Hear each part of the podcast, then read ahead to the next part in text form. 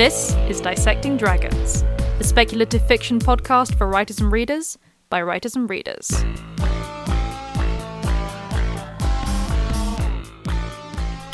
Hello, and welcome to Dissecting Dragons. I'm Madeline Vaughan. And I'm Jules Ironside. This week, complicated runes and ineffable power. Hard versus soft magic systems in speculative fiction. And this week, we are very pleased to welcome Olivia Atwater to the show. Hello, Olivia! Hello. Welcome to the show. Now, for those who have uh, listened to uh, lots of our episodes, you will have probably heard Olivia's name before because we have in the past recommended uh, several of her books, including um, Half a Soul. And so we are very excited that Olivia is now here today to talk about um, one of her newish books, um, which is actually outside of the Half a Soul um, series, and it is called Small Miracles. Uh, before we get into Small Miracles, um, Olivia, would you tell our listeners a little bit about yourself? Uh, yeah, I'll start by saying I've only had one coffee today. That's, a, that's an important fact that uh, will soon become apparent, but we're working on coffee number two, so that should hopefully help. Okay. Um, uh, so I'm uh, I'm a fantasy author. I live in Montreal, Quebec. Um, my husband uh, set up this recording stuff for me. He's he knows the audio magic, uh, and uh, I also have two fuzzy cats who are not allowed in the room right now, and. Um, yeah, I've uh, I started off as an independent author. I'm, I'm still an independent author. I, I put out several books on my own, but uh, the Regency fairy tales, Half Soul, Ten Thousand Stitches, and Long Shadow were picked up by Orbit, so those are traditionally published at this point. Um, I'll probably continue being a hybrid author as I uh, as I go forward. Fantastic. Um, and yeah, I mean, I've got to ask, you know, sort of where where did all of this come from? Because uh, obviously um, you are not from uh, the UK, um, but you did decide to write this this Regency series. Why? That sounds very accusatory. It's not. I'm, I'm very curious. How dare you? Yeah, like, how dare you? No, I'm, I'm, I'm very curious. Um, sort of, you know, what inspired this? Um, you know, why did you decide to write a Regency fairy tale series? So I uh, I did some historical reenactment, and actually, interestingly, my expertise a while back was more in, and I say expertise, it's not really expertise, it's it's just a, a hobby, um, intense hobby. Um, but uh, I, I, was uh, more more well read in Tudor England, Mm-hmm. um, so uh, around like Henry VIII, that kind of time period. Um, and I just ended up in a community of uh, several historical buffs, um, and historical buffs love talking about history. Yes. um, and so, uh, you know, when you're surrounded by these PhDs who are like, "Oh, and let me tell you about my favorite time period," you know, you you start picking up interesting tidbits. And um, so, eventually, when I, I came up with a, an idea for a kind of uh, fairy tale where the main character only had half a soul, um, and that this this had an effect on her such that she uh, found social cues really hard to follow. She didn't have intense emotions, no fear, no embarrassment, things like that.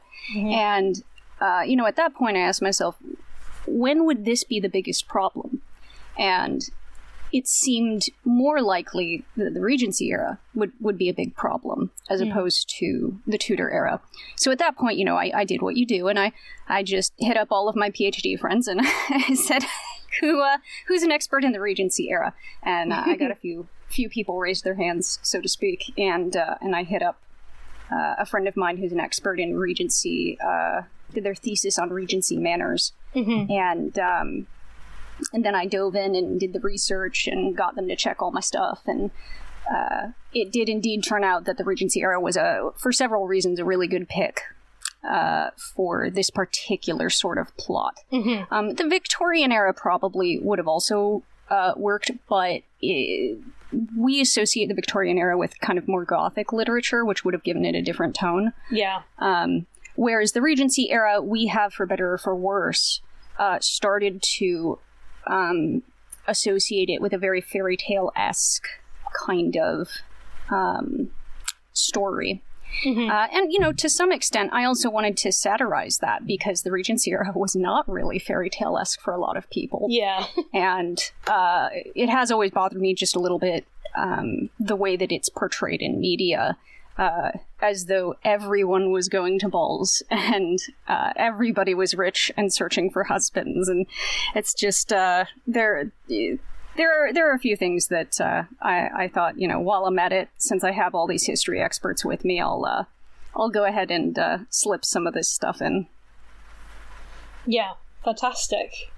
Um, but of course, Small Miracles is a slightly different kettle of fish. Yeah, it's a it's a very different kettle of fish. Um, and uh, uh, we talked about this actually. So I actually could have set Small Miracles just about anywhere uh, because it's a it's a modern fantasy, Yeah. and the sole reason I set it in London was because I, uh, after doing the Regency fairy tales, I had a fantastic narrator, uh, Rafe Beckley, uh, who did all of the Regency fairy tales originally, um, and then Orbit redid them. And then I was like, oh no, Rafe, they've redone your books. I feel so bad. And I was like, I need to give, and I love you as a narrator, so I need to give you another book to uh, to narrate for me. So I set it in London, so just I literally solely so that I could hire Rafe again. I think we both enjoyed it via audiobook as well, almost at exactly the same time as well. So um, yeah, we uh, agree. Yeah. I think Absolutely. the narrator choice. narrator choice was very, very good, and it was very, very enjoyable. Um, but can you tell our our listeners a little bit about what Small Miracles is about? Um, yeah. So, Small Miracles is a, uh, I I believe uh, the summary I've given several times now is um, uh, angels and demons. Uh, sorry, gender fluid angels and demons uh, have uh, petty arguments about chocolate, and that's you know basically the whole thing. Um, uh, you know, a few other things happen in there, but I feel like that summarizes the feel of the book pretty well. Yeah, I feel like it's a cozy Good Omens, if that makes sense. Yeah, yeah. I mean, it, it obviously draws very heavy inspiration from Good Omens. Um, I'm I'm such a huge Terry Pratchett fan. Um, and uh, but I really prefer my stories to be much more small scale. Yeah, Um, I- I'm not a big fan, ironically, of like the end of the world plotline. Um, so I really wanted to do a story that had a, a similar setting, similar feel to Good Omens, but focused on much smaller stakes. yeah, Um, and I feel like you succeeded with that um, because it, it is very character driven, and that is something that is a is a large part of your writing. I think is that you are very character driven in your stories. So rather than it being epic end of the world sort of quests, it's much more um, end of my my life, but not necessarily physical life, but end of my life as I know it sort of stories. Very Uh, yes, yes. personal. Um, which I think works very, very well. Yeah, I um, I, I, I do have a um, uh, fantasy as a genre. I, I find that epic fantasy, um, it's rare to find an author that will do everything I like all at once. Um, and I find that epic fantasy um, tends to do world building really well. Yeah. Um, and it tends to do like the high stakes and the plot and the twists and stuff very well. Um, but it's rare to see all of that and um, really crunchy characters. It's not impossible, but it is it is more rare. And so I found that cozy fantasy is a really nice niche for me because I really am um, I I love crunchy characters. Um, and I feel like you can get a little bit more into the nitty gritty of characters uh, when you're not distracting them with, oh no, the world's about to end. Yeah. Yeah, and it, I mean, the, the trouble is, it is kind of a go to for an awful lot of people, and certainly for newer fantasy writers, it seems to be a go to for like their first book. And how do you raise the stakes after that? Because the world didn't end after all in, in book one, but it can't always be ending. Yeah. And it's like some, sometimes it's okay for it not to be a world ending type scenario. Sometimes, in fact, the vast majority of the time, I would say it can just be a case of no, th- th- this one thing is Right. you know it Well, feels and- like the world's ending, but Yeah, exactly. And I, I think that to some extent, um, when you have an event that big going on in your world, it can distort characters. Um, and I don't mean like um, intentionally, but I mean like, you know, think of your average human being and what they're like on a day to day basis. And then imagine that you tomorrow woke up and the world was ending. You'd act very differently. Yeah. Um, and so you may not necessarily be on screen at a time when people could see what do you normally like. Um, Yeah. because you're a, a little distracted by the end of the world. So I, you know, and I do, uh, I do enjoy um, into the world fantasy every once in a while. But uh, for for me, for my writing, I'm I'm a lot more. Um, I I really enjoy rather than. Uh, the world is going to end, as you said. Kind of, my world is going to end, and uh, what do I do? I don't have the right dress for prom or something, you know? Like, Yeah. I think one of the things I particularly liked about Small Miracles, and uh, this is going to help us segue into the into the conversation, is actually how you made the magic work. Because, and when I, again we compare it to something like Good Omens, um, the ineffability of Crowley and Aziraphale's magic is is quite large. Um, you know, you don't actually know what their limit is. You don't really know kind of where they are. Whereas with Small Miracles, there is this sense of they each have a place, they each have something that they they work in, small temptations or small miracles, as the book is literally called.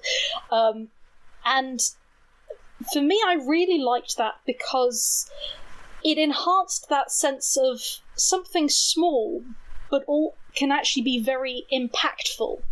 Um, and it really is the straw that breaks the camel's back, or the you know, or the reverse, I guess, the tiny catalyst that becomes a huge explosion. Um, and that made it very personable, but it also, I think, in some ways, made it more grounded because we kind of understood what the rules were. We understood how things worked, and so when the characters did something clever, um, it it felt clever. It didn't just feel like, oh, you could do that all along. It was we see their constraints, and so we actually see the puzzle solving as it happens. Yeah, I, I loved the point system. Actually, it, it sort of appealed to the part of me that likes to put things on spreadsheets Yeah. for a start. but um, I, I thought it was great, and the, the idea of attributing sort of sin points and and and the reverse um, was was extremely amusing and used to very good effect to set up a few of the very very funny parts of the book. Yeah, absolutely.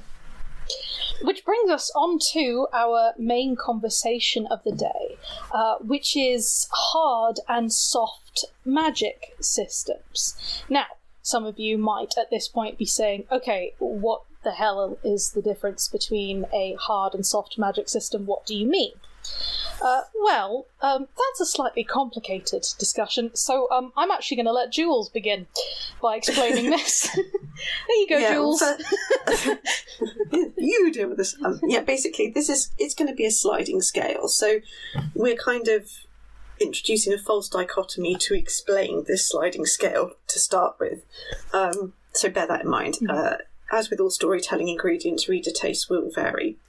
Um, the terms were apparently coined by Brandon Sanderson to explain how magic is applied in storytelling and how each affects the story, because each affects the story in slightly different ways. Um, one is not better than the other, it just depends on what you're trying to achieve in the story. So, with that caveat out of the way, uh, let's go into this as sort of a, a, a basic comparison. So, the biggest difference is that hard magic should solve problems for your characters, while soft magic should cause problems in storytelling terms. That's, that's quite a generalisation, and as we've said, it's a sliding scale, but that's generally where it is. There's obviously more than two modes um, of storytelling here, but the basis of the magic affecting the story is is you know whether it causes problems, whether it solves problems. Yeah. um, and it's also worth noting, just to really uh, confuse things, that you can actually have both systems in a story at once. Uh, but we'll get into that messy little pie uh, later on. Thank you for that mental image. You're welcome.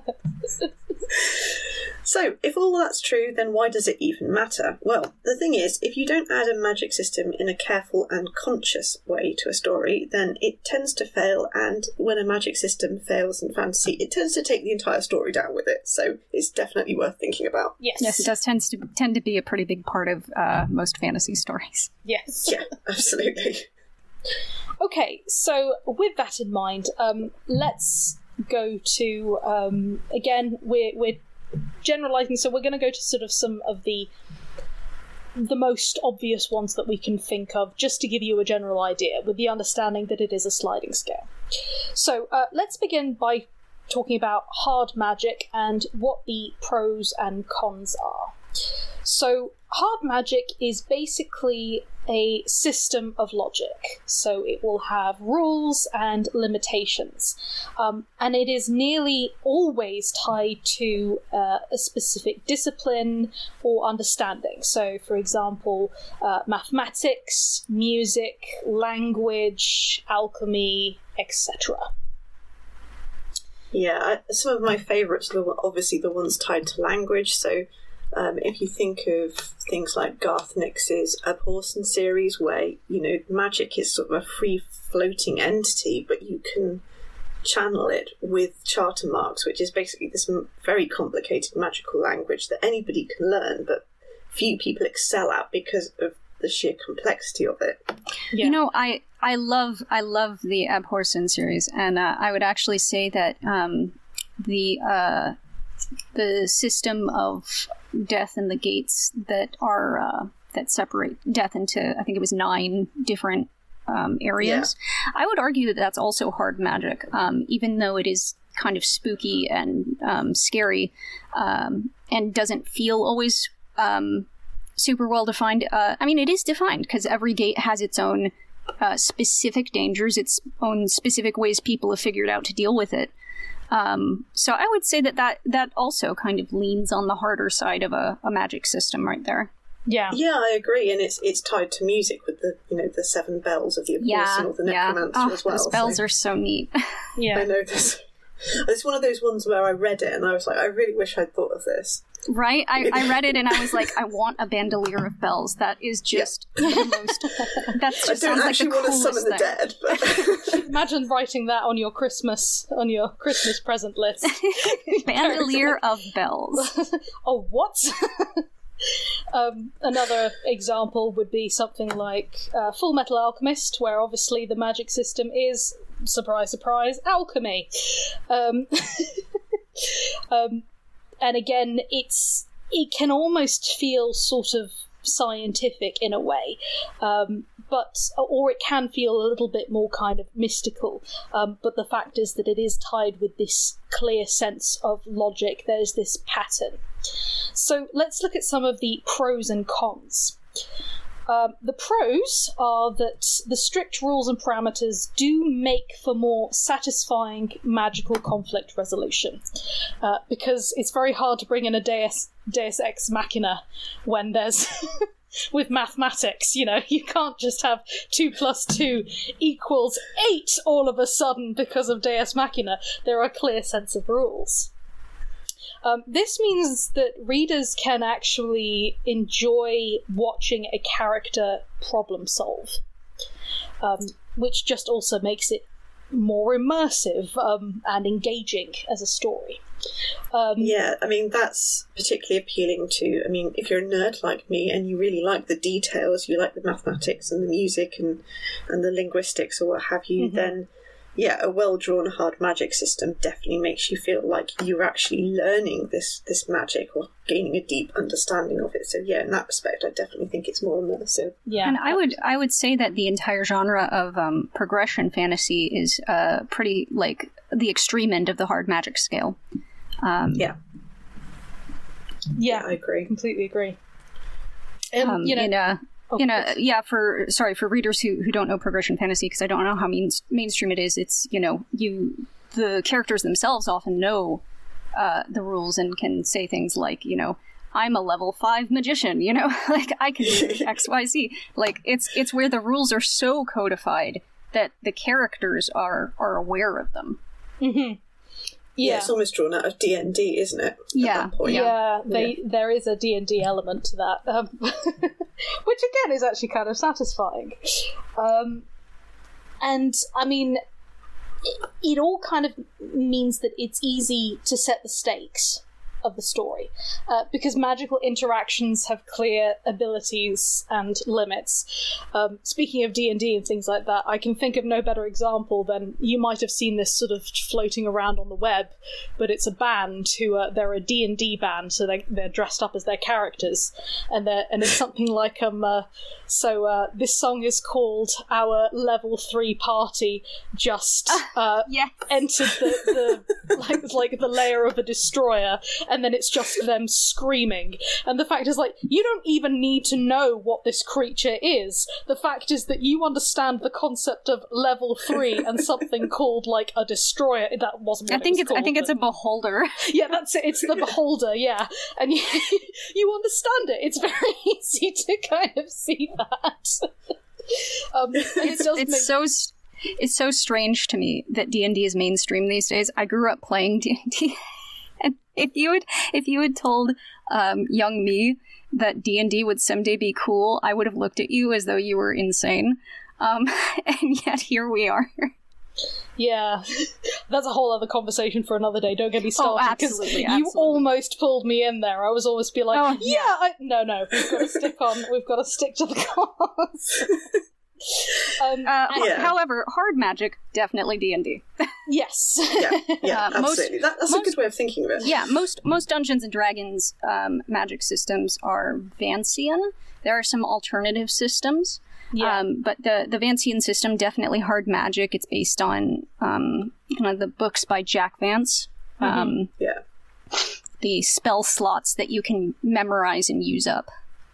Yeah, absolutely. And there's a little bit of soft magic mixed in there in, in sort of more of the storytelling terms, but you are absolutely right um, that it is a kind of a nice mixture of all of these things. Um, and essentially, I mean, I think the final pro, and perhaps one of the, the key ones, is that the magic moves the plot forward as you watch your main character overcome obstacles. Yeah. But of course, there are some cons to it as well. Yeah, there are. I mean, uh, I think that one of the big ones is the limits you impose on the magic system are also imposed on the writer. So you can paint yourself into a corner quite easily. Yes, uh, and that has definitely been a situation which I think I've fallen into. Um, I, I I know Jules has Jules has had to sort of listen to me going, Jules, I've painted myself into a corner. How do I get myself out of this? Um, I would also say that um, hard magic is not always the right choice for certain types of stories. Um, Yeah, and uh, as Yeah. of yeah, as I've noted before, like especially like the fairy tales, um, we don't expect hard magic in fairy tales for the most part. Um, there's a certain sense of wonder that comes with soft magic, um, Yeah. kind of the sense that you are discovering um, new, wondrous, magical things about the world along with your protagonist. Um, Yeah, and uh, I don't, I don't know that I would enjoy a fairy tale with a, a magic system that was too hard. Um, it, it would feel like it strips away part of what makes it a fairy tale. yeah, Um, because fairy tales do have to have that sense of whimsy, don't they? Yes, whimsy can be a little hard to do with Yeah, mathematical exactitude. Yeah, um, and we'll we'll get into actually maybe kind of how that works and how that doesn't work um, in a minute. But you are absolutely right. Um, I think that you know that also means that you can suddenly find that you're very limited because trying to add new abilities that that can really start to appear as contrived um, and you know it it can be very frustrating for the reader uh, because you're essentially breaking promises. You've set something out, and the only way that you can really get around this is if you bring up the possibility earlier on, which they do, you know, all the time. For example, if we look at Ghostbusters, it's that don't cross the streams. Uh, why don't we cross the streams, etc. And then uh, later on, it's we're going to cross the streams. Um, yes. And it would have felt very contrived if they just suddenly said, "Wait, if we cross the streams later on." Yes. If we hadn't had that mention of it before. Yeah, um, riffing off Olivia's point as well, because the readers tend to, especially if you've managed to really immerse them in your story, because they're intimately acquainted with the system that you've put in place, there there will tend to be less of that sense of wonder. So Yeah. um, I um your I- your system better be really engaging to make Yeah. up for that. um I would also add um I think soft magic works better for satire. Um, and we can see uh, an example of this in Terry Pratchett, um, because Pratchett, of course, is just um, like the quintessential fantasy satirist. And you'll notice that in Discworld, he has to introduce new magical ideas in most of his books because if he's going to accurately skew a concept, he needs magic that will specifically hone in and do that. And so a lot of times, you know, if you tried to hold Discworld to a hard magic setting, it, it just wouldn't work um, because he's got to smush all of these these different magical ideas together uh, in the same world. Um, and on the one hand, the world thematically coexists very well. So, like, you know that if you read a Discworld book, it's going to be funny. Uh, it's going to have, you know, a very loosey goosey magic system. Um, you know, there's probably going to be, oh, I don't know, some gods involved, um, maybe a dragon, um, things like that. But you you can't really say that from one Discworld book to the next Dis- Discworld book, uh, the rules of magic stay exactly the same. Um, and I think that's, you know, I think that's the way he had to do it. Uh, because Yeah. otherwise, uh, I, I think trying to impose a hard magic system on books which are at their at their root um, a way to skewer modern concepts, uh, it just would not feel the same. It would fall down. Yeah. Yeah, I agree. Um, and it's weird because the way, uh, you know, he kind of picks up magic and puts it down as it suits him, uh, which works perfect for the books.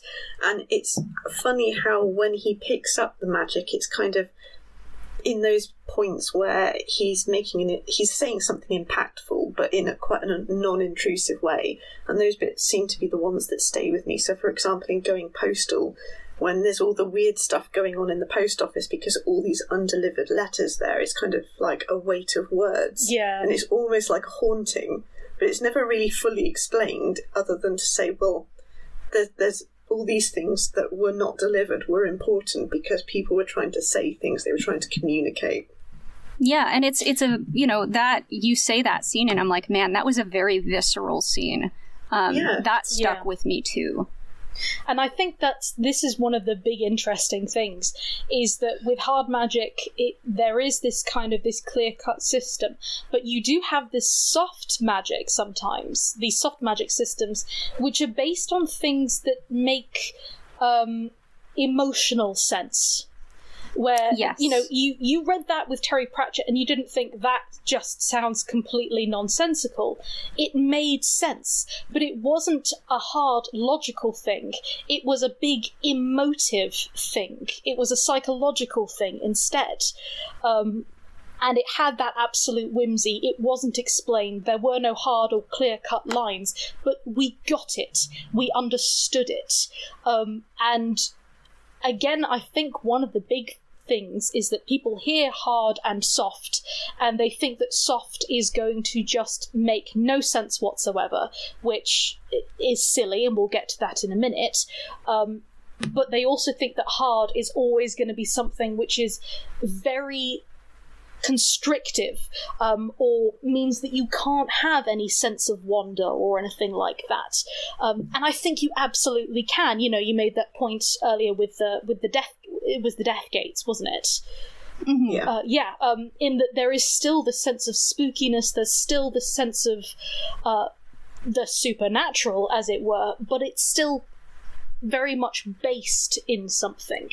Uh, and that's kind of, I think, what makes the hard and soft magic system a little bit nebulous when Yeah. trying to explain it. Yeah. Yeah, Uh, no, final- I would. I, sorry. Oh, I would say that the the death gates are are one of those um, systems that um, it's it's a little bit further towards the middle, um, but it's I would err on the side of hard magic for them. Um, Yeah. Yeah.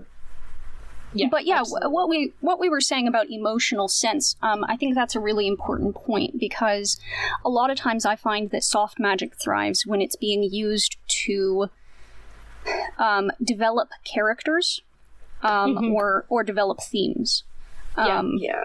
so uh, and you know the classic fairy tale example is you have um, you know a little girl who is um, unfailingly sweet and polite and nice to everyone she meets and very charitable and she helps out uh, an injured animal on the road and then way way way later in the story that injured animal comes back and suddenly animals can talk and and it goes oh Yeah. thanks for helping me earlier i owe you a favor so i'll help you out now and this isn't this is obviously not hard magic um, uh, we didn't know that animals could talk before they suddenly could. Um, Yeah. But it makes emotional sense because the theme of the story uh, is that charity um, is a good thing and that it will come come back and uh, and help you later. Um, and so, f- within the context of the story, that makes emotional sense, and it also develops the character because it it helps develop that this character is a charitable character. Yeah. Um, and so yeah, agree. like yeah, I um, I I really love when soft magic is carried I'm just gonna- off. I'm just going to Yeah. pause you because we let's just finish talking about hard magic first before we because you're going to pull me in and I keep going like yeah yeah and then I'm suddenly like no wait we haven't finished this bit yet so you're making really really good points um but let's just finish hard magic first and then we can get into it because like you're starting something and I'm getting super excited. Okay, uh, final con then for um, hard magic is that your, your story arc is bound by the logic and the rules that govern your magic system, which may not be a bad thing, but we're back to the whole painting yourself into a corner Yeah. issue. and telling the right kind of story, which, uh, you know, Olivia, you you demonstrated perfectly with Terry Pratchett, is that that would that those are not stories which would work with a hard magic system. Mhm. Um, so uh, let's have a look at a few examples of books which have a hard magic system. Um, obviously, the Old Kingdom series by Garth Yes. Nix. Yeah. Um, Uh, everything Brandon Sanderson. Yeah, Yes. everything Brandon Sanderson, definitely. He's very, very invested in his his world building and his magic systems. Um, not to the expense of everything else, but I think that's the bit that sort of comes to him first. Mhm. Whereas, you know, I think some authors kind of get a character just walks into their head carrying all their baggage and the story evolves around it. I think he comes the other way around, where the world is there first and then the characters sort of come to him afterwards. yeah, Yeah. no, I think I think he definitely starts from I have an idea for a magic system, and then what's a plot I can tell with this magic system. Yeah. Um, we also have the Bartimaeus series uh, by Jonathan Stroud, um, which you wouldn't think would have a hard magic system, but actually, you turn around and you go, yes, yes, it does. Yeah, I mean, to be honest, his Lockwood and Co. series are also, I mean, okay, it's psychics and ghosts and things, but technically that's a magic system, and that has quite set rules right up until the point where he leads you to understand that he's going to break those rules later in the series. So yeah, he just seems to gravitate to more of the harder end of the spectrum. yeah. Um, Um, the Scholomance series by Naomi Novik as well, Mhm. Um, which is almost tied up with linguistics, so obviously I love that one. I think um, the Grishaverse um, has both hard and soft magic. Um, Yes.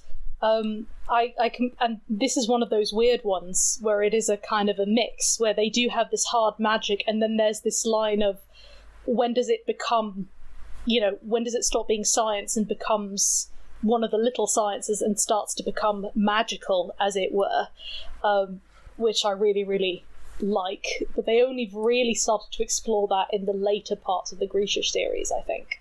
mhm. but I completely agree.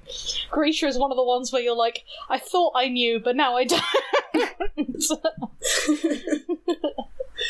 um, we then, of course, obviously have the Unveiled series um, by Jules, which again, you Um, you wouldn't sort of go to that and think that's a hard magic system, but it sort of is.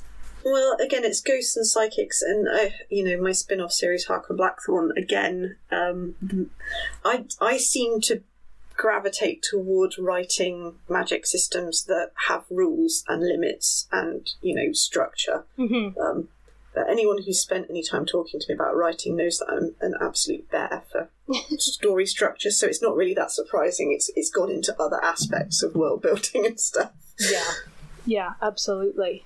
Um, It's it's really funny that I love reading hard magic and I just don't enjoy writing it. like it's such a like It's weird because I would have said Small Miracles was more towards the harder end of them. I mean, we're back to the whole where it's a spectrum, aren't we? But because it's a point system, I would have said it was more sort of towards hard magic. I think it's a little bit more towards hard magic than most of the other stuff I've written. Um, but I, no, I, I think I enjoy soft magic more. Um, I just, like I said, there's something about the wonder of it and the just looking for ways to um, m- make a, a visceral impact with it that I, I just really like. Yeah. Yeah, and I think one of the key differences that we'll see, and, and we'll also see as we look, go down, is that hard magic tends to be utilized when your main characters are using magic. So in Small Miracles, it would have actually been sort of quite unsatisfying, um, you know, if the main characters just had this limitless wibbly wobbly power. There had to be a kind of a sense of structure in order to create that tension, in order to feel the genuine worry, etc. Um, whereas when you do get the soft magic um, in in sort of other series and stuff like that, it doesn't tend to be the main character who has that unlimited power. Um, so we get it with fairy tales. They usually have magical companions, and they might have a little bit of magic themselves, which is perhaps a tiny bit, you know, questionable or doesn't seem to have necessarily um, a kind of a logic behind it. But the the big powerful stuff is beyond their control, and that's where the kind of the whimsy comes from. Because if they just had it to begin with, and there was no real sense of where it begins and where it ends, that would be quite unsatisfying for a reader. Of course, it can be done. Um, again, our, our good friend Terry Pratchett, I say good friend, I wish, um, did it obviously again with Aziraphale and Crowley. We don't really know where it ends, but in some respects, Aziraphale and Crowley aren't really the main characters or the main movers of the plot of Good Omens. Yeah, they're just kind of out there being a disaster together. Yeah, Yeah. They really don't actually contribute much at all, really, to the end. And yet Um, it's still such an enjoyable book. It absolutely is. Yeah. Um, you kind of lean on the hard magic system in Hamasha Cycle, and I kind of want you to explain your god system again because it just amused me so much the first time that I didn't see it. Um, yes. So, uh, so yes, I did lean into the sort of the hard magic system with. And basically, again, it's a mixture because the fairies have got more of the soft magic system, but the humans have got have basically learned magic by being able to draw on the elemental powers of their gods, and they have these twelve gods. Um,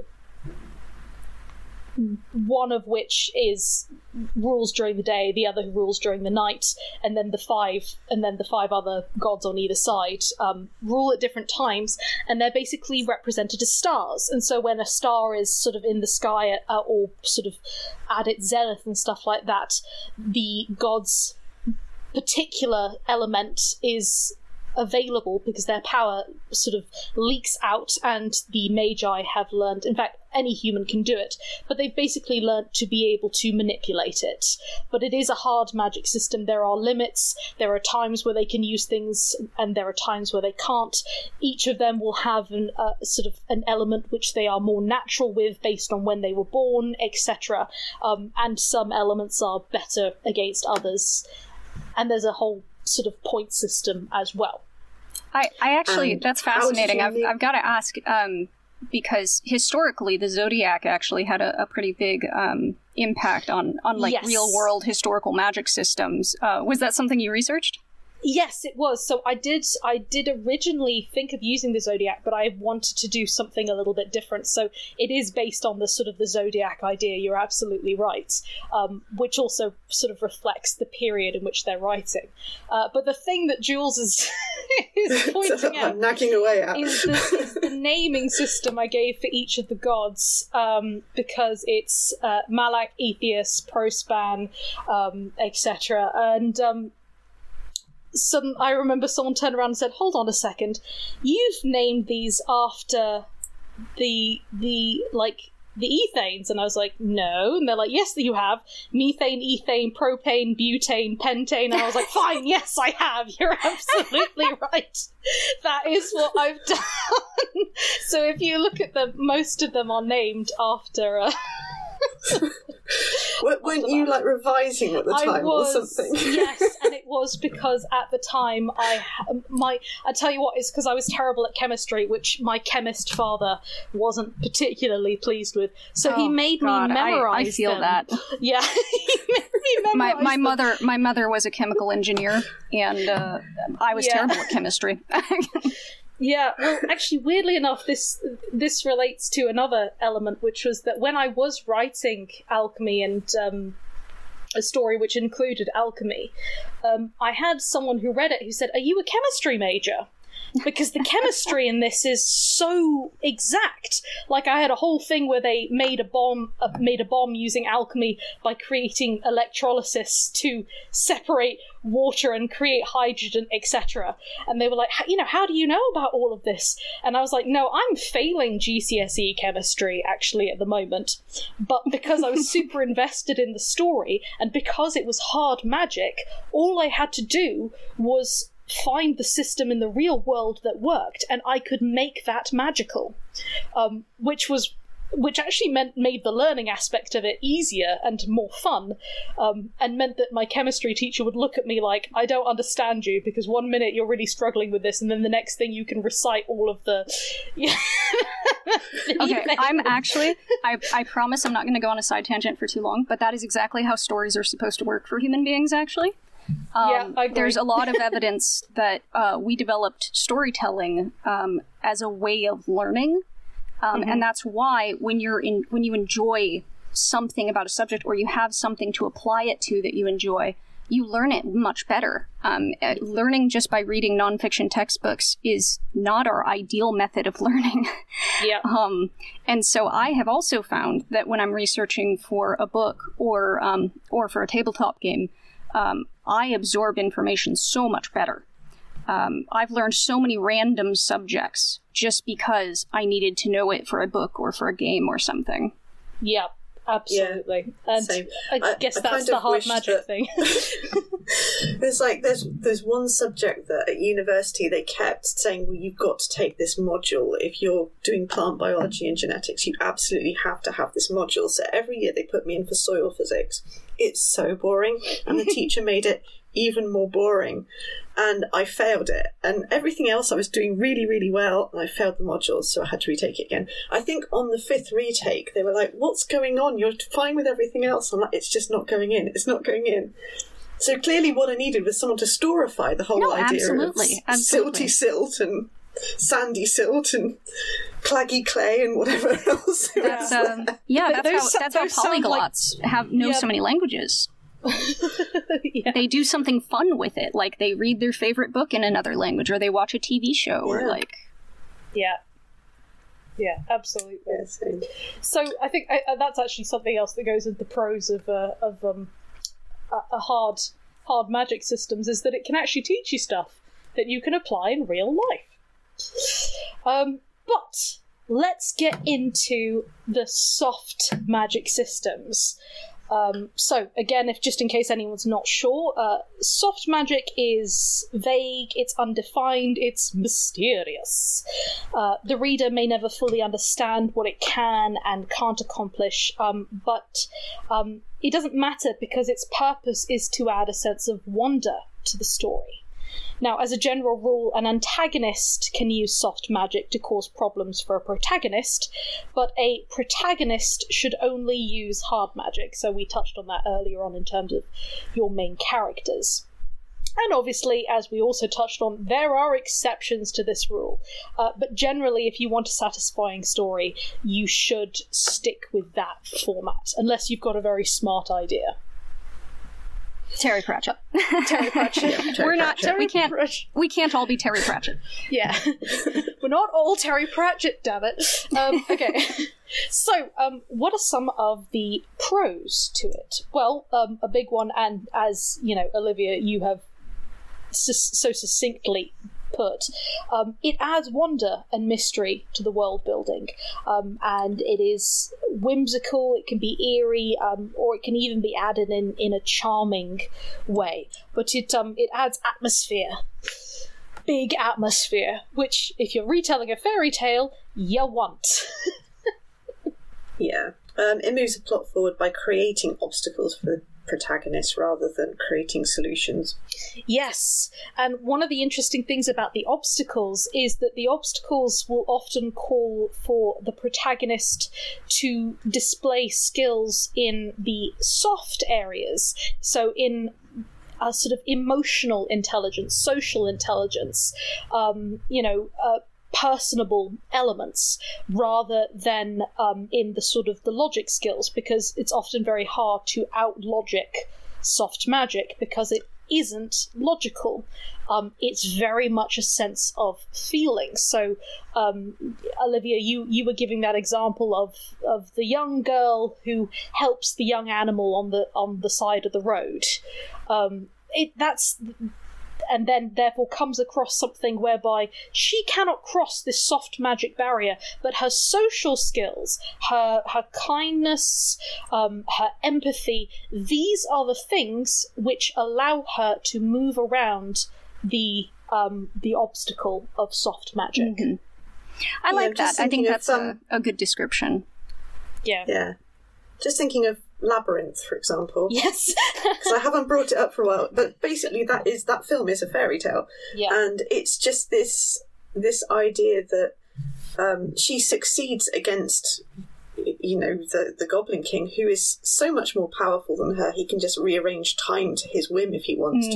to, and she succeeds by claiming something within herself, within her own character, yeah. um, that he essentially he can't touch. So I, I, it's funny you should bring up Labyrinth.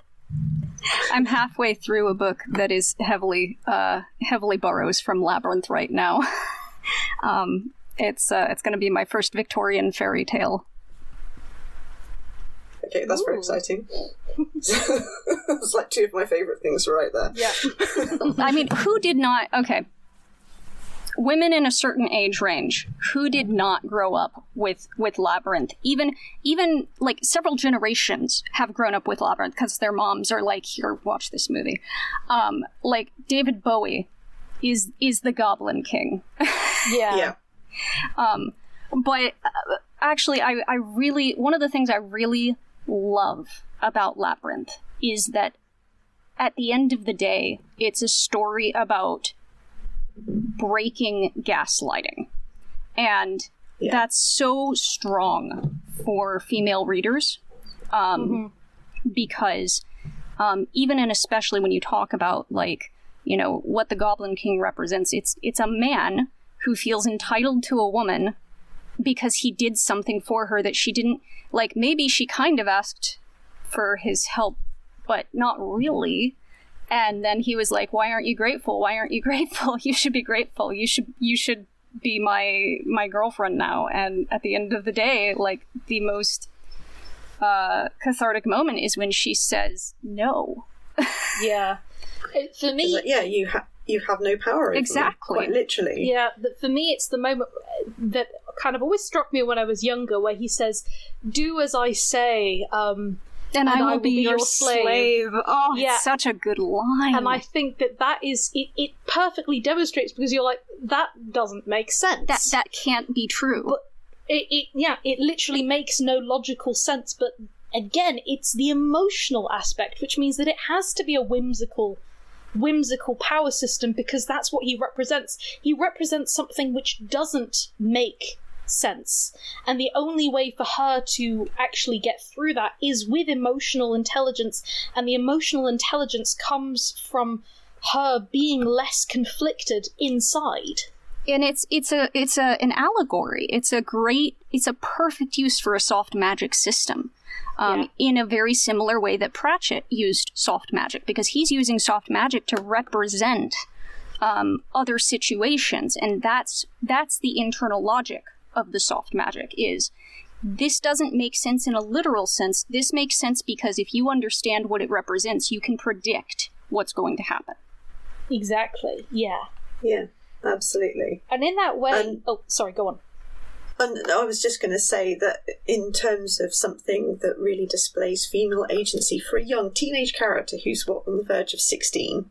Yeah. And it's just a case of there's all these different men that she meets on the journey, and it's not actually an accident that they're male, and that at the very end, with the showdown, she says, I have to face him alone because that's how it is done. Even though she's she's made friends with all this, this cast of very strange, unusual characters who are basically archetypes yeah. of, you know, uh, rough archetypes of the sort of men you might meet in your life kind of thing. But at the end of the day, she's the one who goes in and, and has the showdown against the person who, in theory, should be the romantic male lead, but is is absolutely the wrong choice. Oh, you're getting me so excited about my book now. I'm like, I can't, I can't talk too much about it. I think I should move away from Labyrinth just because um, we could do an entire episode on it, and yeah. um, I, I, have derailed but the conversation excellent, slightly. excellent soft magic example. Yeah, yeah, and I think it also kind of goes to show that soft magic can be a great device in stories about the smallness of humanity as well um, you know, particularly those containing cosmic horror, or even those where the protagonist um, isn't great and powerful, but they're just doing their best. And I think Labyrinth is an example of that, in that she's just a girl and she's trying to figure out all of this nonsense. Um, and she does it again with the emotional intelligence, but we we do get it in the cosmic horror kind of thing, which is just, oh, that is so big, and I am so small and Mm-hmm. I just work stacking shelves at Sainsbury's, you know. Yes. it's like i am not ready to face the alien spaceship. Um, but anyway, there's um, um, I, I think one of the one of the things that really draws me to um, old fairy tales is that they're kind of like lowercase cosmic horror. Um, yeah. Like if you go into the really old stuff, you're you're looking at fairies are are frightening and nonsensical, and you're not meant to make perfect sense of them. They're just this kind of cosmic disaster that happens to people. Um, and uh, so I would say that it's it's like yeah, it's like lowercase cosmic horror, um, and a lot of times it's actually defeatable. Whereas in cosmic horror, you know, the point is that it's not. Um, yeah. But that's that's always been one of the things. that's always been one of the things that I love about old school fairy tales. Yeah, it, this yeah. is going to sound like a random tangent, but it is linked. I promise. It makes me think of you know the revamped Doctor Who when it was Christopher Eccleston. Um, there was that whole episode where he's with these these aliens who they they eat people and they've kind of smuggled themselves into power. And um, he ha- he he goes to dinner with um with the woman uh, who's actually the alien. And they have this whole conversation about the fact she's like, oh, but we're changing, you know, I spared that little girl, or I spared, spared that girl.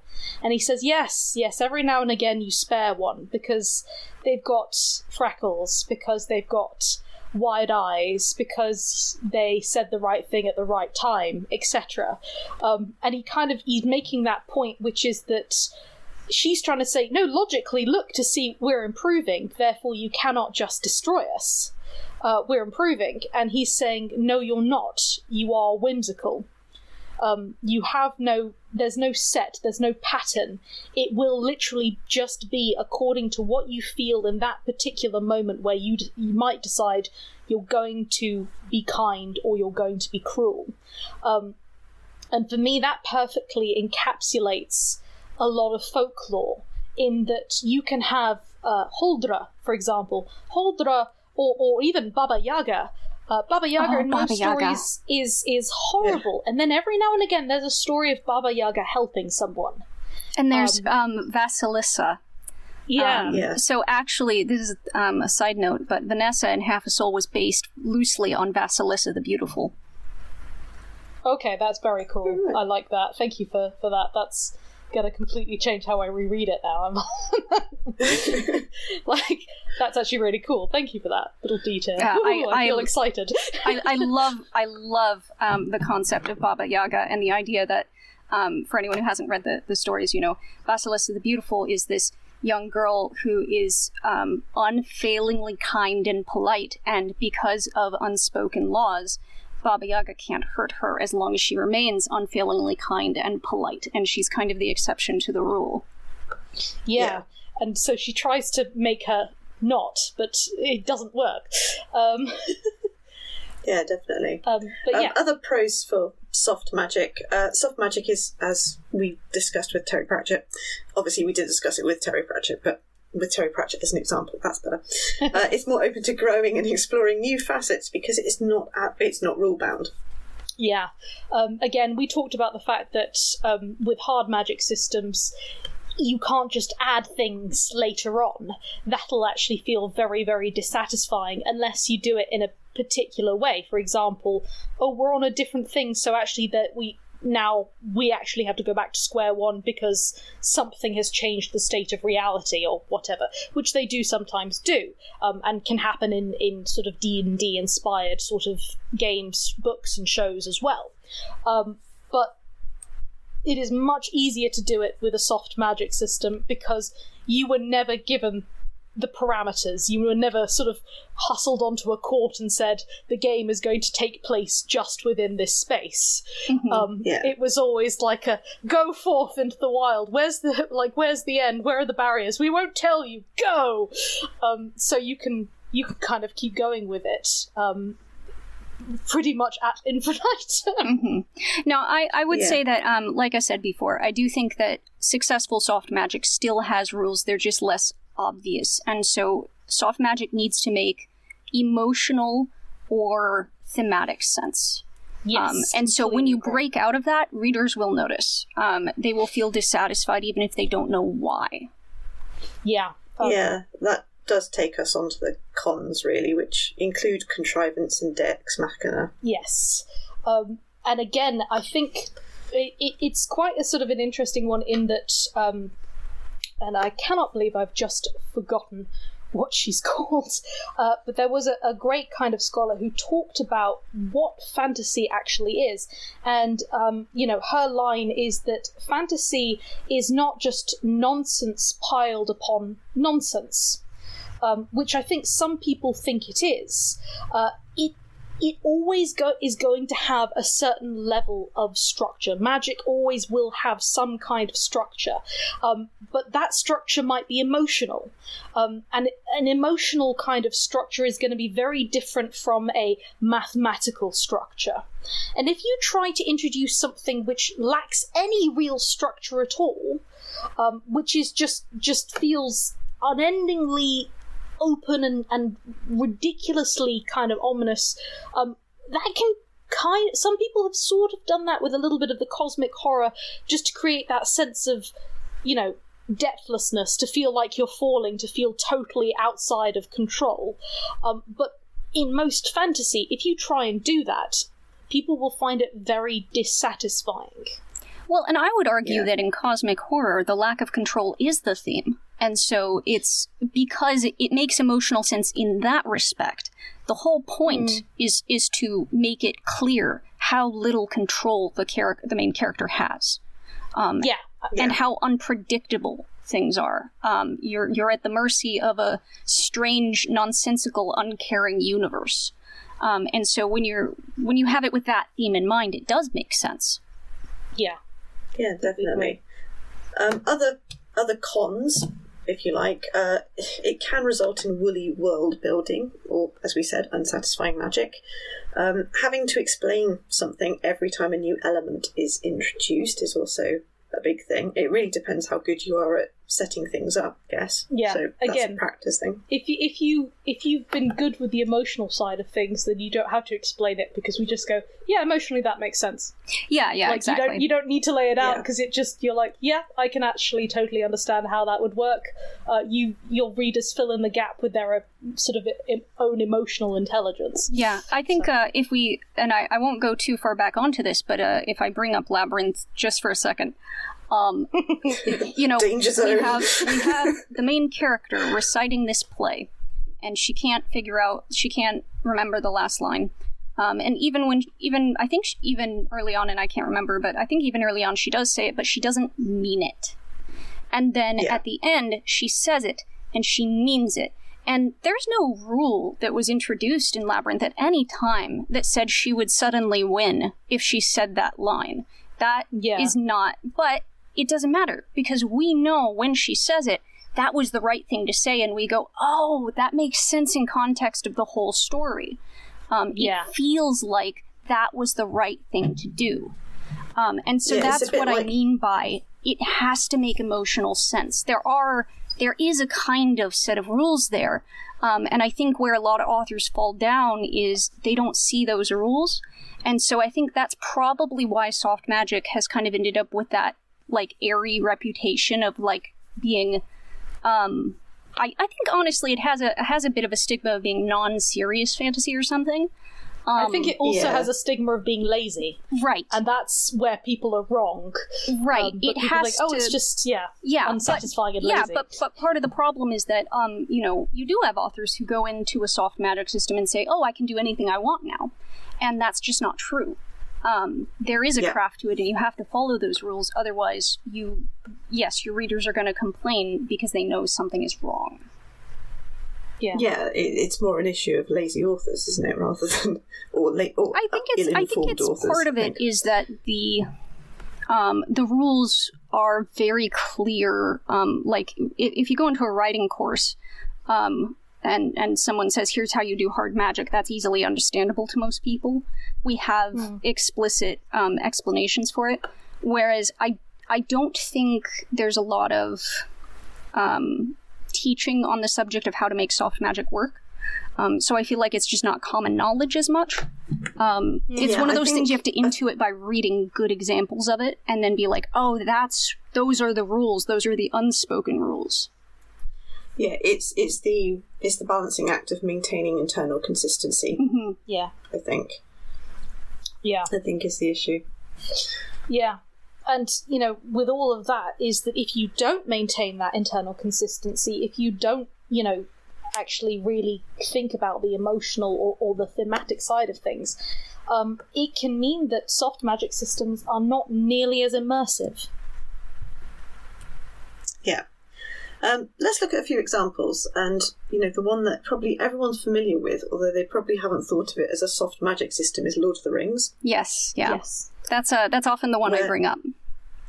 Yeah, uh, and it it very much is a case of yeah, there's magic there, there's all these races and things, but most of them don't, you know, they don't, they tap into very small magic if they tap into it at all. Mm-hmm. And the people who actually really understand magic tend not to talk about it. So you've got um, Gandalf, you've got the the the eldest of the elves and things, um, and they don't really talk about it to you know our view, most of our viewpoint characters who who tend to be sort of you know the small and the, the, the more powerless creatures um, because they wouldn't understand. It would be like uh, an astrophysicist trying to explain certain aspects of physics or whatever to to to a, a child who has absolutely no interest in Yeah. that area at and I think, and and again, um, Tolkien loved fairy tales, um, so that makes total Yes. sense. And his um, his The Lord of the Rings has emotional sense to it. It has thematic sense to it, um, and I think one of the main um, Actually, I, I think one of my favorite um, examples of soft magic in Tolkien is he uses a very common fairy tale uh, conceit, which is the unveiling of magical items to help you along the way. Um, Yeah. You know, there are very often in the series, um, the characters will be presented with like, "Oh, here's this magic sword named this, and what does it do?" Well, you know, it's just it's a very powerful sword. It does things. yes. It glows, And it we- glows when there are orcs near. Yeah, and, and there's there's nothing in the story to um, have set us up for like that unveil. They suddenly find swords, and then they're like, "Here's this sword." We didn't know the sword existed until then, but now here's the sword, and the sword will often have um, sentimental meaning or or historical meaning within the context of the story, even if the characters don't know it, or or um, even if it's not, even if it's in an appendix somewhere. um, Yeah. yeah. I mean, and the fact of the matter is, is that Tolkien was writing original mythology. yeah, yeah, exactly. And so the story makes a lot of symbolic sense. Um, symbolic, emotional, etc. Where we we don't need to question it because you're like, yeah, of course, this makes obvious sense. We can understand why this person has power, this person doesn't have power, and how it all works. Um, because it's not actually a story about magic. it's a story it's a story about cycles and Yeah. if you and it's one of the um it's one of the only reasons i would tell someone to read the silmarillion i, I did um but uh, is because you get a lot more context on the cycles if you're reading the silmarillion and go oh i see where that repeated itself um Yeah. uh, I, I love the Silmarillion, but I am very well aware that it is not um, uh, riveting reading for a lot of uh, fantasy folks. Um, The thing that that makes me laugh is that I feel like Tolkien would have actually really thrived with writing a hard magic system because he put in a lot of logic and stuff like that around the story. I, So he created an entire working language. He thought about the fauna um, and the climate and things along those lines. You know, he he even explained why certain language would be used. You know, pretending that this was a translation so that their names were actually different, etc. And so there was all this hard fact in there, but the magic itself is very much mythology and it's almost like he was building up to, to a hard magic system which he never used I think, um, I, you know, and I, I would say actually, I think Tolkien would have done a really good job with a hard magic system if he had wanted to write one, but I don't think he Yeah. ever would have wanted to write one. I don't think it was up his alley. Um, no i and agree so it's, i it's agree yeah, it's like me where I'm like, I love reading hard magic, but I just don't enjoy writing it. yeah Yeah.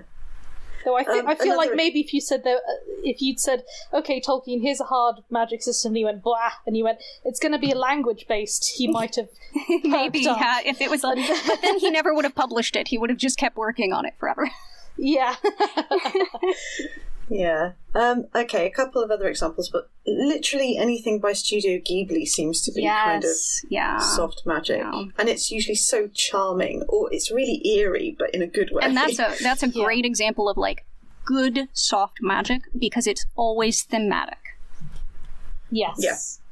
yeah absolutely. Um, obviously, this this is and this is the interesting one is that Howl's Moving Castle, the, the Ghibli film, is soft magic. The book is hard magic. Yeah, it's a little different. yeah, which is odd because the book again is basically a fairy tale. yeah. Yes. And speaking of fairy tales, Star Wars. Yes. Um, yeah. And this is one of the reasons why I say Star Wars isn't sci fi, it's actually a fairy tale in space. No, I Yeah, yeah, it yeah space wizards. Yes, space. Space wizards, yeah, they are basically space Buddhist druids, aren't they? space Um, wizards. and it's uh, I think when it's when they did the prequel trilogy after the original trilogy, and they started trying to explain the Force with midichlorians or whatever. They made they made such a huge misstep because Ah. everyone who'd grown up with the beloved original trilogy were like, "What? No, it's supposed to be this inexplicable force." Where's the I mean, thematic point. sense? Yeah, exactly. Um, and then they dialed it back when they they made the sequel trilogy Yeah. again, um, which you know, the sequel trilogy had its great moments and its absolute chaotic mess moments.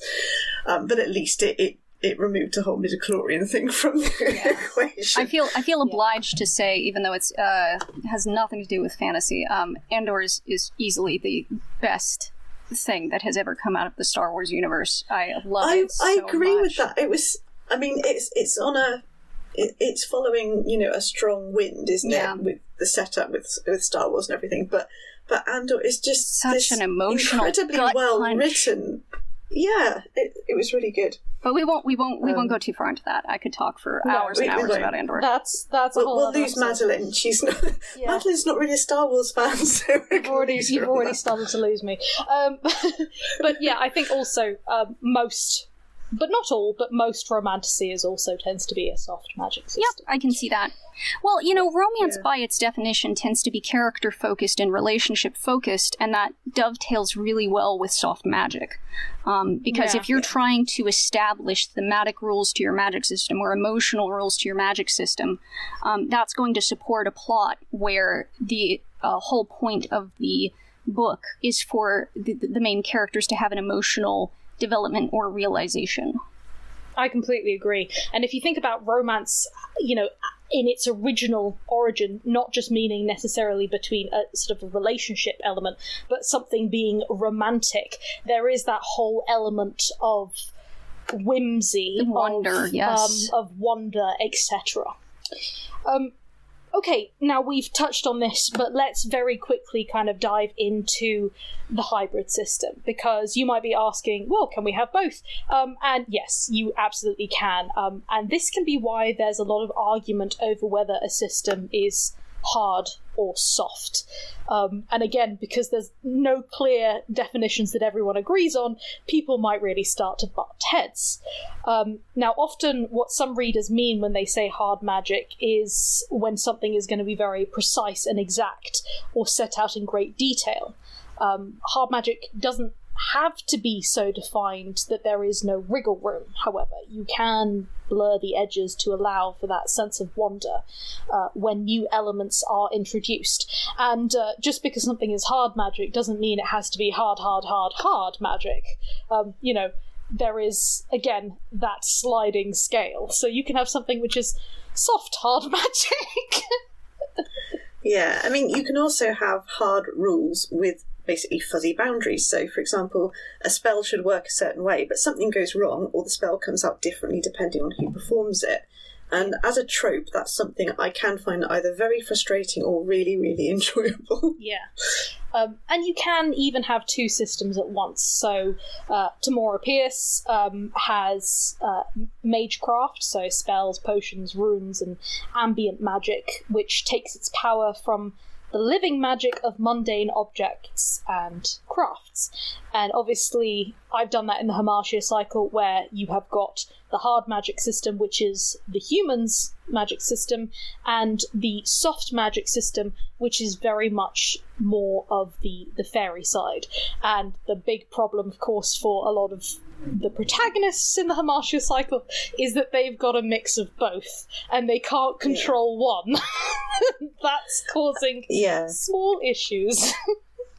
I think where when I think it's kind of like we, we talked about hard fantasy and soft fantasy and hard science fiction, hard soft fan, soft science fiction a, a while back, and it's the same level of snobbery that sometimes comes in when people say that um, soft magic or soft magic systems are not as good.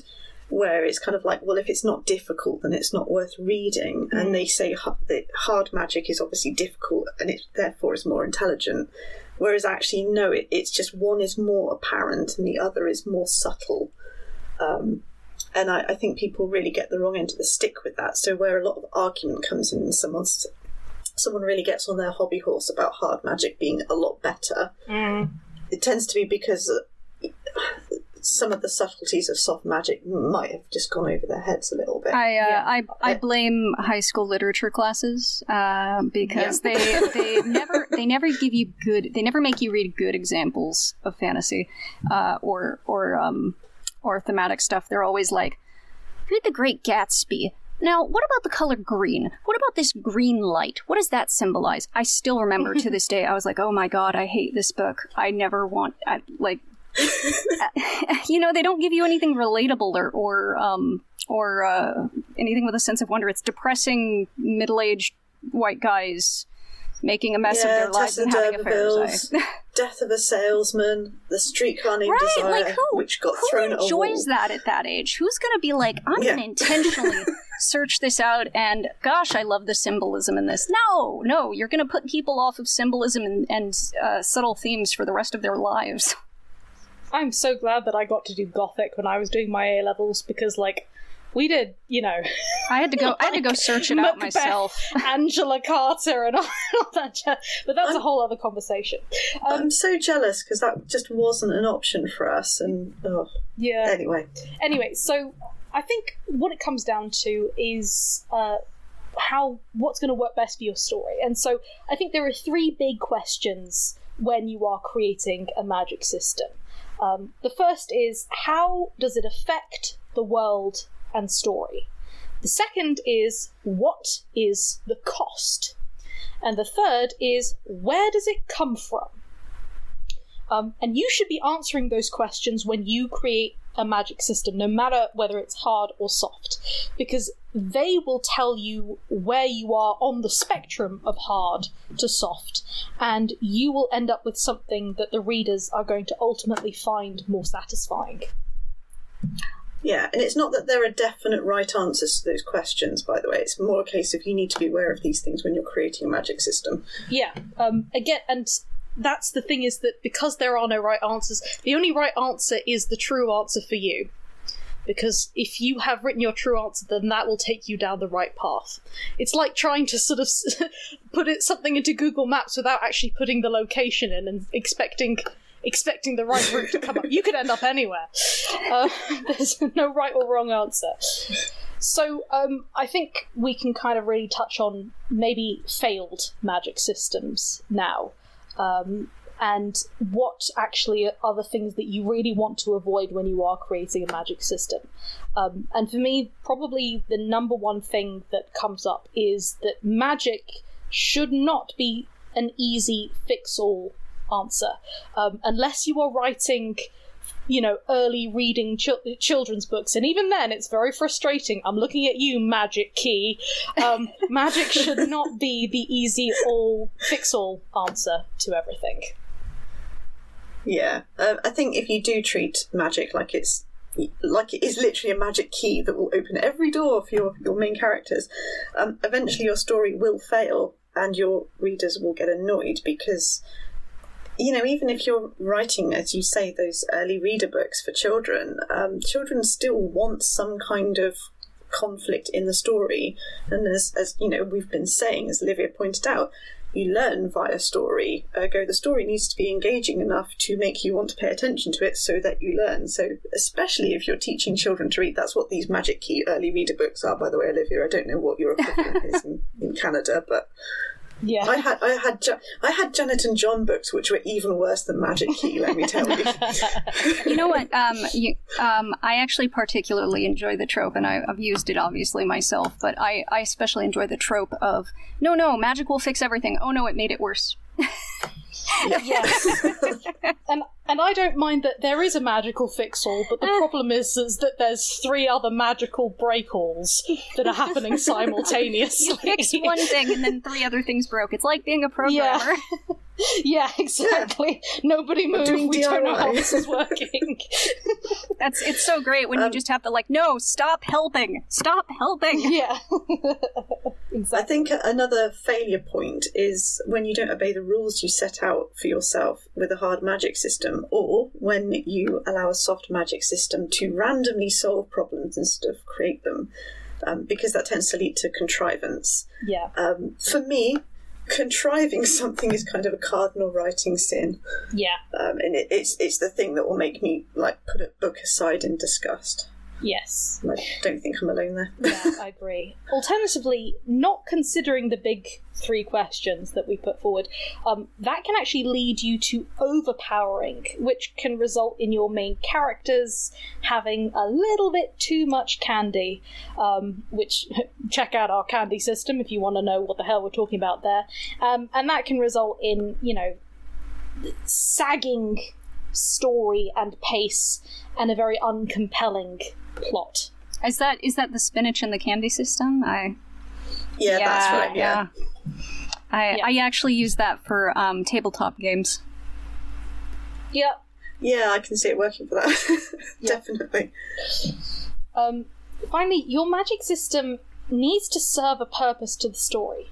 If you can remove it from the story and the story still works, then it doesn't need to be there. Now, it's very important for me to point out here that you you might just say, well, actually, the system, what it's the purpose it's serving is to add a, a sense of atmosphere um, and uncertainty. That is a very valid purpose for a story, if that's what you need in the story. Um, so don't think we're saying, okay, if it's not you know, if if you could retell this with something else, then you should. Um, sometimes the only purpose is to create that weird sense, and that's absolutely fine. But it should be there for that reason. Um, your you know, if it doesn't need to be there, if it's not adding anything to the story, and and if at that point it's actually maybe starting to take away from the story, then you're sort of failing at writing a fantasy novel. Um, your magic system should be integral to solving or causing obstacles in the plot. And again, atmosphere and stuff like that, that can be emotional obstacles. Um, that can be, um, you know, sensors and things like that. So it does need to be ingrained in some form or another. Um, I would also add, actually, um, I have a whole uh, discussion on why fantasy works particularly well for satire uh, and allegory. Mm-hmm. And part of the reason for that is that a sense of magic or otherworldliness can add a necessary distance from a topic for people to be able to consider yeah. it in a new light. Um, yes. And that, I think that's one of the ways in which fantasy works strongest as a genre, is it lets people consider concepts that normally um, they're just too wound up in, in, in actual reality to consider more dispassionately um, or from a different perspective. Yeah, I completely agree. Um, and this is also why I think that there's a lot of power attached to um, sort of fairy tales and things like that for children. Um, because a lot of children's books, um, even back before we sort of really considered them as children's books, um, are trying to teach important lessons. And one of the, the big ones at the moment is obviously teaching empathy. Mm-hmm. Um, and there is um, sort of oh, what is her name? Maria um, uh, Weir uh, I think it is. Oh yeah, that's it. Nic- Nicola um, Nicola Weaver, who wrote about this this concept called defamiliarization, which is that by transporting, you know, uh, the the story into sort of a fantasy world. By making it fantastical that is actually encouraging children to empathize with the characters more than if they can immediately associate with the characters. Because if they're going yes this is me um, this is my reality then is it actually empathy or are they just projecting themselves? That's not mm-hmm. actually empathy because they're not thinking of them as something different. Whereas fantasy actually creates a situation whereby they're looking at people and they're engaging with characters as separate entities. And the more magical, the more separated um, the more they're engaging with them as separate entities and therefore learning empathy by engaging with them and caring about them. So fantasy, I think, is very important. Yeah, that no, way. that's that's a fantastic point, and I think it, I think it, um, moreover, um, or or in a similar vein, it encourages um, people to learn how to construct new logical constructs in their head um, because yeah. you already have instincts that tell you how the real world works.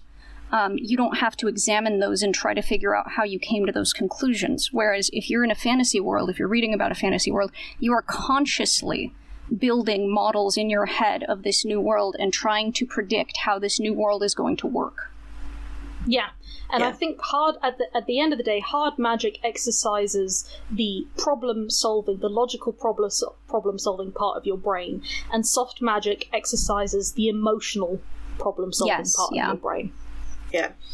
Um, so we've got a few examples where we feel that perhaps the magical system just hasn't worked. Hit a failure point, maybe. Um, yes. Um, so obviously, so basically, the I'll, I'll, I'll just say a court of wings and ruin. By the time we get to that book, if you've read the ACOTAR series by S. J. Maas, um, I don't. I, I actually don't want to be mean about anybody's book, but it's just that by that point in the book, Feyre was so overpowered that Maas had to bring in um, Faebane which has never been mentioned before this point, to depower her in order for there to be a conflict, which she then, mis- you know, mysteriously, without a great deal of effort, then gets over uh, later in the book. And it's just, it's very contrived. And I realise by that point, a lot of people aren't necessarily reading for the fantasy plot anymore, they're reading for the romance plot. Yeah. Which is perfectly valid. But I was still reading for the fantasy plot. And at that point, for me, the fantasy kind of failed in those books. The thing that gets me is that they didn't need to create Faebane. They'd already put forward this idea that Ash could kill all. The, they could have. It could have just been Ash, like a sort of shredded ash just put into her Weetabix in the morning or something like that. You Yeah. know, they didn't need to bring in Faebane. Um, but yes, I think it was a problem whereby. Uh, because it originally started with the main character not being part of this magical system, you could have the soft magic thing. But then when she became part of it and then became overpowered with it, um, it was very hard to continue it as a soft magical system whilst trying to basically engage what were hard magic system rules. I uh, I would say that um, actually I have a great example of a magic system that does not work, and I, I think you guys will understand why as soon as I say it. Um, believe in the heart of the cards, and that is its own joke specifically because like I say that and everybody laughs, and the reason that we laugh is because we know like what is the heart of the cards? What are you believing in? What what what is the emotional realization you have come to other than I think I can win? like Yeah. there's no And the thing is, it, it's so vague that you're like I okay, I think you're trying to say have faith, but in what? Yeah, and I think um, maybe it's to do with translation. And when I say translation, I don't just mean into the English. It's the translation from the original uh, manga into an anime, etc. Is that we lose this element of the idea of the cards actually being living things, which you actually work with, and they will work with you, if that makes sense. Um, which kind of makes sense on the one level, but by the time it gets to where we are, it is just a deck of cards, um, and you're like. I don't quite understand. Also, I don't understand how friendship helps in this situation yeah. either. Um, it's like, yes, friendship can be good in terms of saying, okay, actually, this gives me an extra burst of courage because um, I feel. But, but how does it help me play a children's card game? Yeah, how does, how does it, especially on motorcycles? Um, anyway, um, anyway, so I'm Yeah. so sorry. Yu-Gi-Oh! Abridged has a lot to answer Yes, for, but also yes. a lot of um, has done a lot of good. Screw the Um, rules, I have okay. money. Yes, Um, Babel or Babel by R.F. Kuang didn't work for me as a fantasy novel, um, mostly because she had this great concept with linguistics and what have you, which I was really into. And um, okay, that was all linked to bars of silver and that, and that- that is as far as that really went. I, I felt you could take that entire magic system out of the book, and you know you'd still have the linguistics or whatever, and and the actual magic itself didn't really add anything. So, in, in that respect, you could have written an interesting alternate history, which is essentially what most of the book is uh, a very slight alternate history. Um, but the actual fantasy element, the magic system itself, just didn't really add anything in the end and was quite a disappointment. That's, that's Yeah. so sad. I'm it, that's still near the top of my uh, to read list, and I'm probably going to read it anyway. But I'm I'm crossing my fingers it works better for me. I really want it to work loads- for me. You know, lots of people absolutely loved the book, and they they loved what Kuang did with it. And you know, she's got this really amazing, open and engaging style. She can, I think, she can probably get you interested in pretty much anything. Um, unfortunately, I can't switch off the little writer bit of my brain that goes, hang on a minute, that doesn't work. so unfortunately, it, it kind of missed for me. Um, this is nothing, however, to the many and varied problems I have with Terry Goodkind's Sword of Truth series. Oh, Terry! I, I was like, uh, he's he's coming, he's coming. there he is. summon summon his ghost but okay, just as an example, there's there's lots of things where you know I actually kind of enjoyed the first few books despite some problematic elements, um, but it, gets to a point where, um, uh, as a fantasy magic system, where it fails for me, you have an entire book.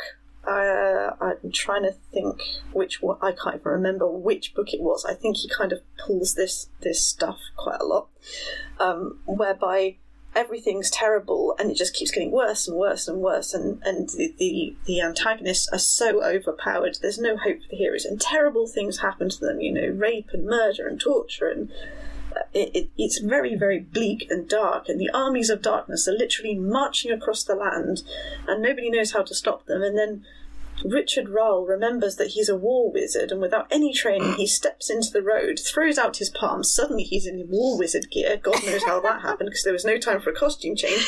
And the army just gets blasted to smithereens, and it's the end of the book. I'm just, it's just that I'm just imagining this like, wait, aren't you a war wizard?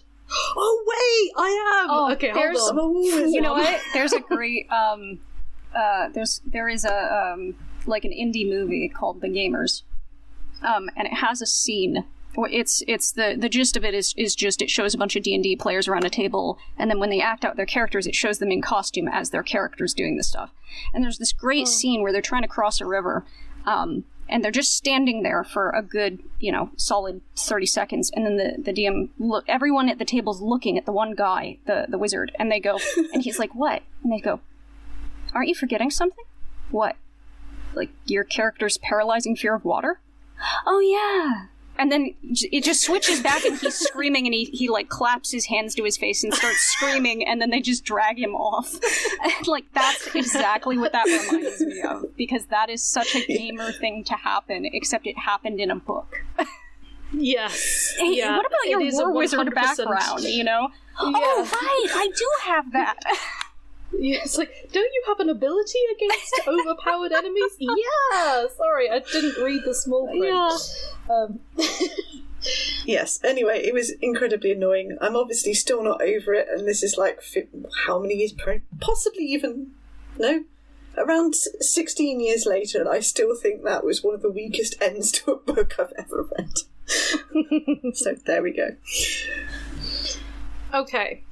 Well, I think we should kind of sort of round it off by saying uh, just what maybe some of our favourite magic systems are. Perhaps we should limit it to, to, to one each. Um, which is very cruel of me, but uh, what what's a sort of a magic system from a book or a series or things like that that, that you that you really enjoyed?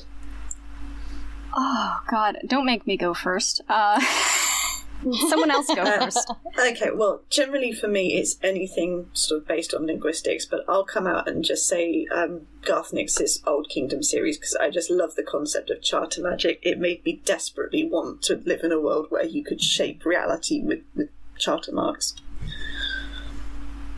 Yeah. despite the dead rising and stuff. You know, there are serious drawbacks to that world as well. Yeah, I think I have a hard time with it because um, I don't like very, very hard magic systems because for me they um, tend to actually then get a little bit too technical, which takes me out, and I do prefer that sense of wonder.